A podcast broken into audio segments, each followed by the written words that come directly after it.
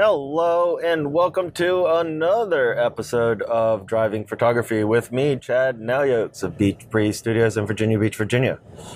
Today, I wanted to talk about, again, the business side of photography. So, there are so many things that I have to get done that I have been working on slowly and doing pieces and bits here and there and there's just so much still that has to be done. Um, with the rebranding and everything, we have to change the website, we have to change Facebook, we have to change Instagram, Pinterest, Twitter, um, mostly the images and some of the description and stuff like that. But, um, excuse me, we need to also keep up with the model call that we did. We have to go through all of the applicants. We have to figure out who's going to run for us and who's going to um, not. We have to reply to everybody who has uh, applied and let them know yay or nay and all that stuff. There's a lot of work associated with this.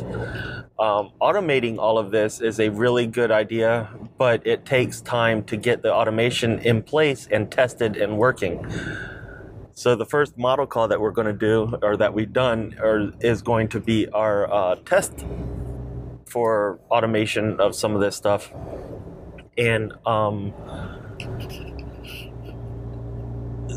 we have to book all of these things that uh, we're going to choose yes on, and um, then we'll have to deal with the orders and getting the items correct and getting them ordered and brought in and then delivered to the client and the um, post processing on all of the images that they order and the post processing and using those images in uh, marketing materials in the future.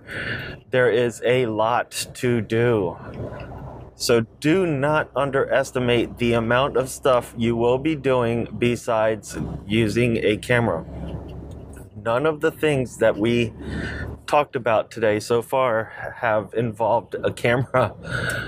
So you need to make sure that you are ready and able and want to do all of these types of things before you decide to move into a full time or even part time photography studio. And it is a lot of work. So just keep that in mind when you're thinking about going pro or going full time or whatever. And if you just really enjoy doing photography, see if you can find somebody else that already runs a studio that already does all this stuff. If you can help them out with any pieces of the um, business end or the post processing, and maybe you can shoot for them as well or shoot with them.